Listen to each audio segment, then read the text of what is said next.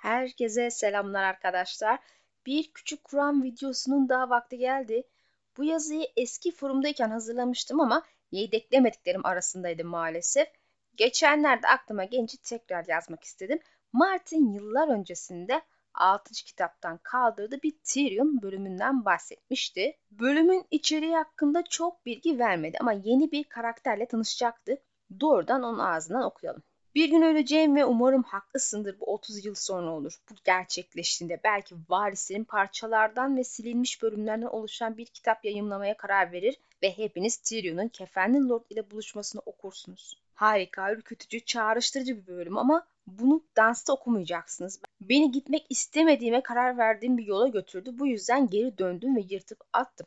Fikirlerimi tekrar değiştirmezsem Tolkien'in Frodo, Sam, Merry ve Phoebe'nin sıçrayan Midilli'ye ulaştırdığı ve Trotter adında yıpranmış yaşlı bir hobbit bekçiyle tanıştırdığı Yüzüklerin Efendisi taslağı gibi olacak. Bölüm kaldırılmış olabilir ama kalıntısı duruyor. 6. Tyrion Pov'da gri hastalığına yakalanmış insanların saldırısına uğradıktan sonra rüyasında onu ve babasını görüyor. Rüyasında Lord babasını ve kefenli Lord'u gördü. Onlar bir ve aynıydı.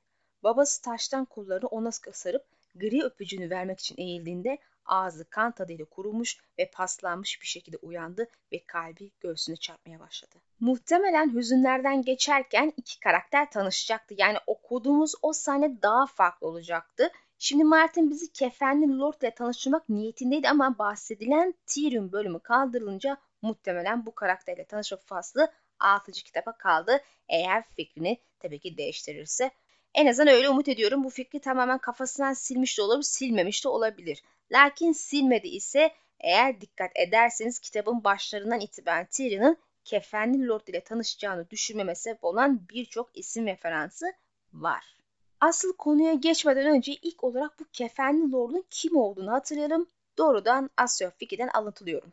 Gri majesteleri ve acılar prensi olarak da bilinen kefenli Lord gizemli bir figürdür. Birçokları onun sadece bir efsane olduğunu söyler. Kefenli Lord'un Garin zamanından beri hüzünlerin etrafında sisler hükmettiği ve gri öpücükle gri hastalığını yaydığı söylenir. Ancak Haldon'a göre öpücüğünü hafifçe bahşetmez.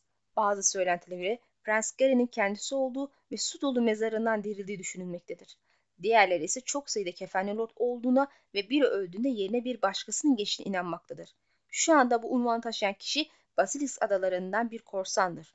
Raleigh Duckfield'in hikayesinin bir başka versiyonunu daha beğenmektedir.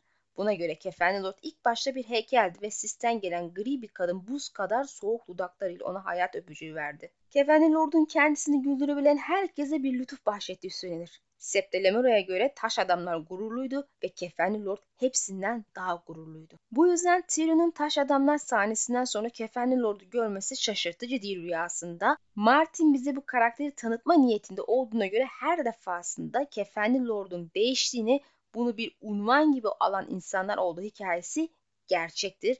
Hüzünler bir çeşit sisli nehir bölgesi, taş adamlar ve kefenli lordun orada dolandığı söylenen bir yer ki taş adamlar kısmen zaten doğru gördük. Ağırlıkta korsanlar gözünüyor çünkü orada bir kanun yok. Hüzünleri de barındıran nehir ve kolları Norvos, Kor ve Volantis'e ulaşmanızı sağlayacak bir nehir yolu ayağıdır. Haliyle ticaret için iyi bir yol. Gerçi korsan yüzünden hüzünler bölgesi pek bir güvensiz olduğundan tercih edilme sebebi değil ama tabii mecbur kalınca kullanılıyor. Şimdi kuramın kendisine gelelim. Sizce kefenli lord kimdir? Şu an kimi Basilis adasından gelen biri olduğunu iddia etse de gerçekte bundan kim hani emin olabilir ki? Neticede kolay kolay görebileceğiniz birine de benzemiyor. Öyle ki hala efsane olduğunu, gerçek biri olmadığını iddia edenler de var.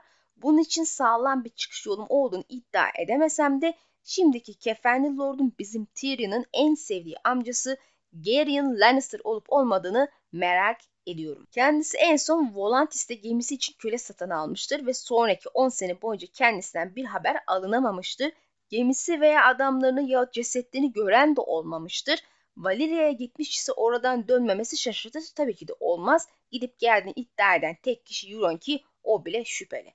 Bu sebeple ceset görmemek doğaldır ama bu seride ölü olduğu iddia edilen kişiler ölü çıkmayabiliyor. Hatta gözümüzün önünde diri diri yakılıp ölseler bile, oklansalar bile bakıyoruz ki aslında yaşıyorlar. Garya'nın ölmemiş olma ihtimali bizi onu yeniden görme imkanımız olduğunu gösteriyor ve Essos'ta korsanlık yapan efsanevi bir denizci olduğunu iddia edilen kefenli Lord denizci olan Garen için uygun bir yeni hayat olabilir.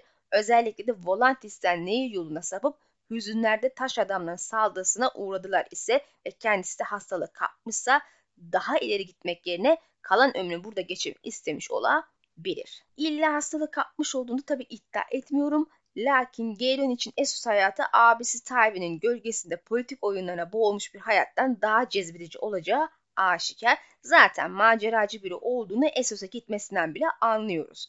Tyrion'un da amcası gibi Volantis'e gittiğini ve taş adam saldırısı sonrası babası ile Kefenli Lord'u aynı kişi görmesi neticede Gerion ve Tywin kardeş belki zorlama bile olsa işaret olarak kabul edilebilir.